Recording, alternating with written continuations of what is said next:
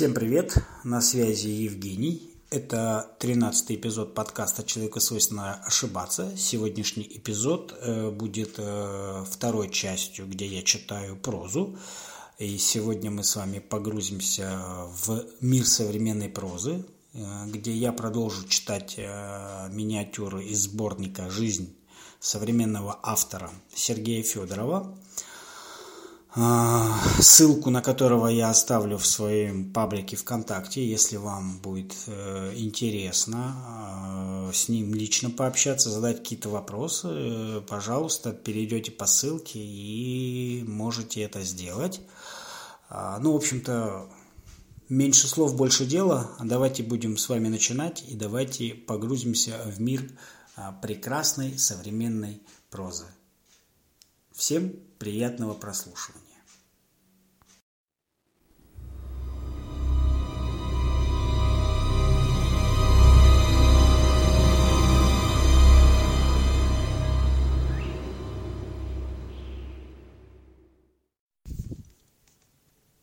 Тому, кто космос повидал. Он покинул Землю несколько лет назад – Помню его лицо, оно было наполнено предвкушением нового, неизведанного. Я подарил ему талисман. Камень, найденный мной в горах, название которого я так и не смог узнать. Он всегда мечтал о том, чтобы сделать для мира что-то важное, но внутри себя я понимал, что он всего лишь хочет покинуть Землю. Всю свою сознательную жизнь он изучал историю космоса, физически и морально готовился к этому событию. И вот... Час пробил. Он крепко пожал мне руку и обнял. Затем улыбнулся и сказал. «До скорой встречи!» Я понимал, что эта наша встреча была последней. В глазах огонь, а на душе тоска. Промелькнула мысль в моей голове. Он мой брат и навсегда им останется, напишу я в своем блоге после официального заявления о его смерти. После нескольких лет в открытом космосе его корабль исчез. В одно весеннее утро корабль просто испарился с радаров. И ни один спутник не мог его обнаружить, словно его поглотила черная дыра. Вначале все подумали, что он попал под метеоритный дождь, но все предположения не подтвердились. Поиски продолжались несколько месяцев, а затем был официально объявлен траур. Спустя некоторое время его корабль найдут пустым. Вернут на Землю, годами будут изучать и приводить тысячи теорий того, что же могло случиться на самом деле. Ведь корабль был в полной исправности, и никаких признаков того, что могло заставить его выйти в открытый космос, не будет обнаружено. А еще через год мне отдадут его записку, в которой он передает примет всему миру и просит простить его за то, что ему пришлось исчезнуть. Один из писателей опубликует рассказ о нем под названием «Потерянный в космосе». Газеты разделятся на два лагеря. Одни будут писать о самом первом самоубийстве вне планеты, другие назовут это первой загадочной историей исчезновения человека в космическом пространстве. Я единственный, кто знает, что он еще жив. Несколько дней назад он приходил ко мне во сне, рассказывал о неизведанных мирах, о том, что ожидает наш мир спустя несколько тысяч лет, и о том, как холодно в космосе. Я сам не верил в это, пока не обнаружил тот самый зеленый камень у себя на подушке утром.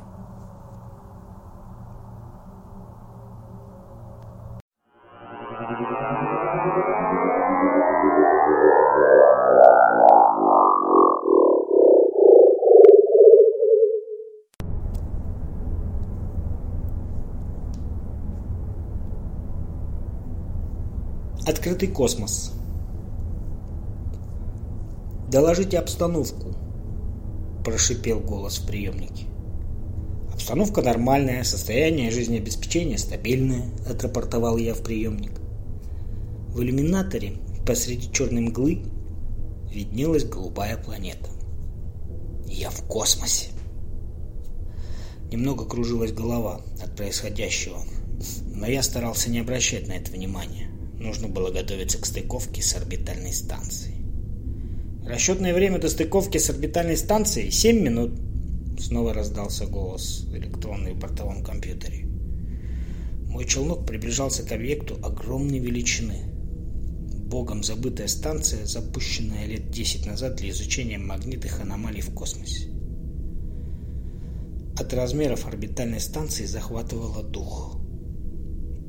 Она скорее походила на корабль из какого-нибудь фантастического фильма. Невообразимая, сложная конструкция висела в бесконечном темном пространстве, нагромождение металла, отсеков и ответвлений. Стыковка через две минуты. В голове всплыл фрагмент из лекции по космонавтике. Процессу стыковки предшествует дальнее сближение, затем ближнее сближение, следом начинается, собственно, стыковка.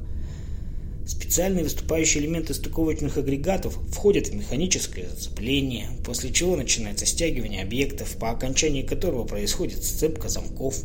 В этот момент электро- и гидроразъемы уже соединены. Далее производится проверка герметичности стыка, затем можно открывать люки и переходить из объекта в объект. Я барабанил по панели управления, как пианист по клавишам. Мой корабль вплотную причалил к станции, и я почувствовал легкий толчок. В глубине конструкции послышался механический гул соединения гидроразъемов, и началась проверка герметичности стыка. Загорелся красный свет. «Доложите статус», — приказал голос из приемника. Стыковка прошла успешно, но стык не герметичен. Повторяю, стык не герметичен. Ожидаю приказов. Медленно пробормотал я. Вы в порядке? Спросил голос. Как в самолете, пошутил я. Используйте скафандр, вам придется пройти через космическое пространство. Надев скафандр, я включил максимальную подачу кислорода и вышел на мост станции. В этот момент пришло осознание, что я нахожусь в открытом космосе. Это было так страшно, как будто выйти холодным вечером на прогулку и пройти через мост, смотря вверх на звезды. Я на секунду остановился и посмотрел куда-то вперед сквозь миллионы звезд. Меня тут же окружила космическая пустота, но собравшись силами, я двинулся дальше – я произвел замыкание в люках, ведущих внутрь. И в этот момент начал понимать, что она только на вид смотрелась как новая. Все системы защиты работали по своему желанию. Внутри станции все выглядело как на заброшенном морском судне. Корабле-призраки. Все лежало так, будто та группа людей, что находилась на этой станции, просто отошла на перекур я пошел в следующий отсек. Как ни странно, в нем работала система гравитации. Я приятно удивился, когда обнаружил, что все системы жизнеобеспечения в порядке. Можно снять тяжелый скафандр и приступить к главной задаче. Все оборудование было практически в идеальном состоянии. Используя передатчик, я попытался настроить его на волну командного центра на Земле – Земля 21. Как слышно? Адам, слышим вас хорошо. Как обстановка на станции? Система работоспособна, можно приступить к заданию. Включите систему обнаружения космических объектов и после передайте нам снимки для изучения. Вас понял. Я начал копаться в бортовом компьютере станции. Станция была создана для изучения магнитных аномалий. Команда состояла из шести человек. Также я нашел странные записи о какой-то планете. В документах она была названа как предвестник Марса. В одной из папок я нашел видео одного из членов команды. Он рассказывал о своих исследованиях и о том, что планета выжигает все на своем пути. В конце видео он прочитал молитву, и экран погас. Мне стало как-то не по себе. Я передал видео в центр – Ответа не следовало довольно долго.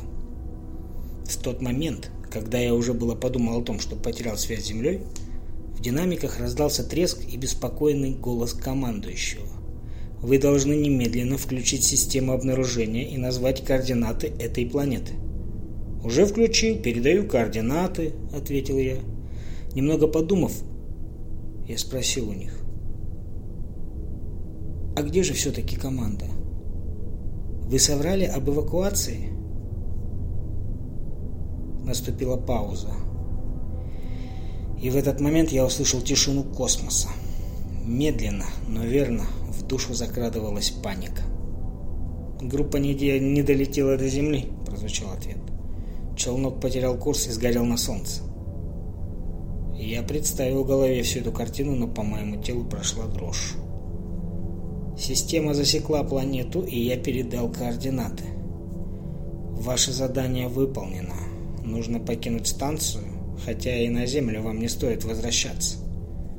Произнес голос, и сигнал пропал. Интересно, что он имел в виду? Я снова залез в тяжелое одеяние и направился в сторону выхода, но дверь не открывалась. Я попытался открыть ее с помощью замыкания, но ничего не выходило. Попытки связаться с базой были неудачны. Я был заперт в огромной комнате с главным бортовым компьютером. Он и был единственным источником связи с внешним миром, точнее, с глубинами космоса. Я попытался настроить связь с Землей через него, но каждый раз выходила ошибка. Я начал подать в отчаяние, и тут я решил просмотреть самостоятельно координаты той планеты, чтобы понять, о чем говорило командование. Когда я расшифровал записи, то я был поражен. Планета находилась примерно в месяце от Земли. Единственное, что меня радовало в этой ситуации, что припасов и психики у меня хватило бы от силы на неделю. Но все случилось совсем не так, как должно было быть. Или компьютер ошибся в вычислениях, или для меня в космосе все шло так быстро, что мое тело отказывалось воспринимать его. Я смог настроить видеосвязь с самым дальним спутником Земли и увидел, как огромная красная планета приближалась к земному шару со скоростью, которую не могла бы осилить даже звезда смерти Лукаса.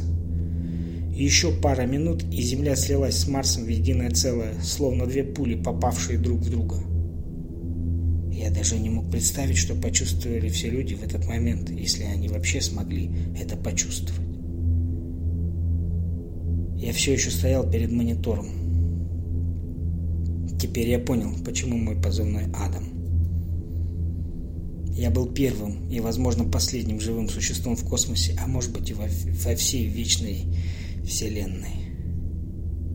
Открытый космос будто звал меня с собой, но я оставался на том же самом месте с ощущением вечного одиночества. Последняя запись в бортовом компьютере. Мое одиночество подходит к концу. Я смог разблокировать дверь. Я ухожу в открытый космос.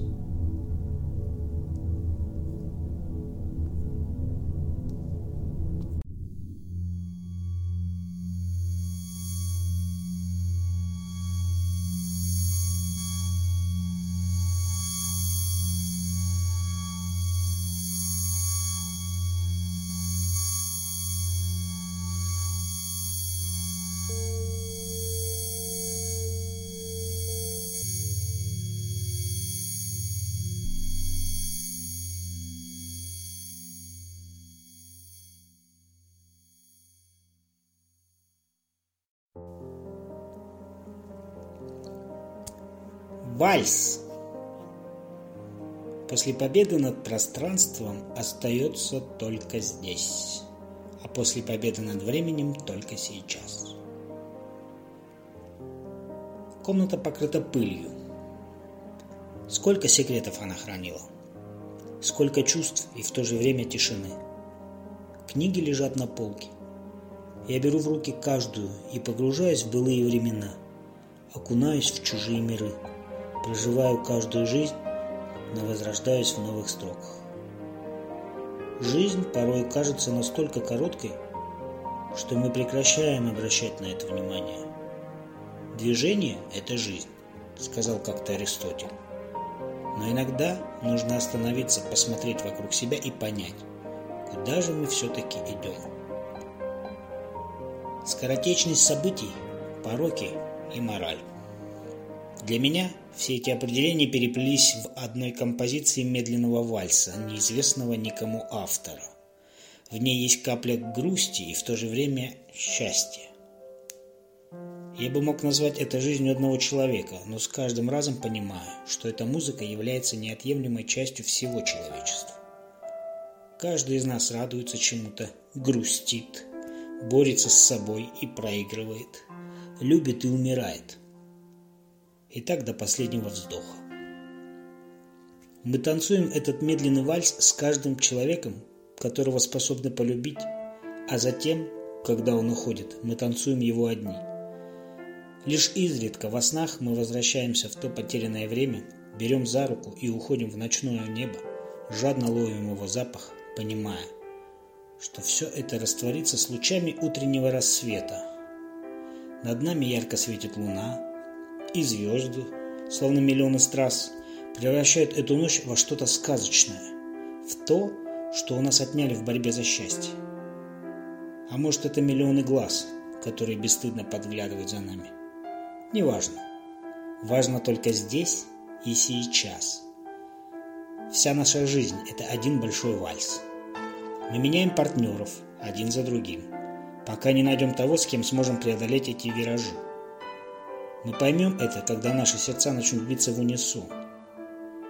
И тогда мы услышим истинную мелодию этого вальса. И все лица вокруг угаснут, словно мертвые звезды. В смену долгой ночи приходит рассвет. Как же я люблю просыпаться от солнечных лучей.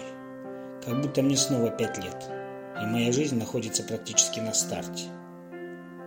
Кажется, что через несколько минут в комнату зайдет сестра, выкинет в мою сторону глупую шутку, и я посмеюсь вместе с ней, а затем мы пойдем завтракать. Родители будут молоды и вдохновлены надеждой на светлое будущее. Вы понимаете, о чем я? Их надежда – это мы – Каждый родитель, наверное, рано или поздно задумывается о том, что его ребенок может достичь намного больше, чем он сам. И внутри души он всегда радуется и надеется на то, что мы сделаем это. Я всегда ценил эту позицию, ведь даже если их нет рядом, они смотрят на нас и радуются каждому нашему достижению. А значит, это все не зря. Конечно, я не мог бы уверенно сказать, что пошел по тому пути – но я прекрасно знаю, что рано или поздно найду свое истинное предназначение в этом коротком отрезке конечной жизни. Просто почувствую, что делаю все правильно и двигаюсь в правильном направлении. Еще несколько минут, и мои размышления отправятся к вам. А я вновь приду в свое привычное состояние. Очнусь где-то на стуле, дописывая это все. Вальс доиграет, и наступит тишина. Иногда она очень нужна, поверьте. Приношу извинения, если вам вдруг покажется, что автор пишет что-то беспорядочное.